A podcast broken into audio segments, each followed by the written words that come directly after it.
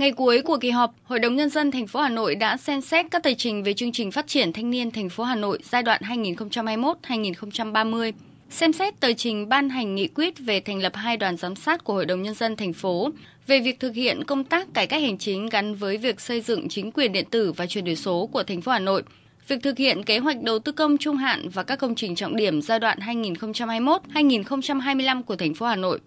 Ông Duy Hoàng Dương, trưởng ban pháp chế Hội đồng nhân dân thành phố Hà Nội cho biết. Việc triển khai 39 dự án công trình trọng điểm còn chậm, không đáp ứng yêu cầu, giải ngân thấp, không giải ngân do nhiều nguyên nhân khách quan và chủ quan.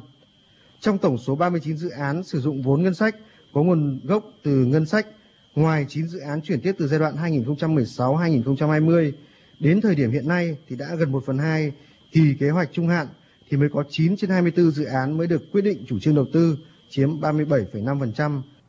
Phát biểu bế mạc, ông Nguyễn Ngọc Tuấn, Chủ tịch Hội đồng Nhân dân thành phố Hà Nội cho biết, Kỳ họp lần này, Hội đồng Nhân dân thành phố đã biểu quyết thông qua nghị quyết về kế hoạch phát triển kinh tế xã hội năm 2023 của thành phố với 22 chỉ tiêu và 10 nhóm nhiệm vụ giải pháp chủ yếu, đồng thời nhấn mạnh năm 2023, dự báo tình hình kinh tế vẫn còn những khó khăn, thành phố cần tập trung cao độ để hoàn thành các mục tiêu nhiệm vụ.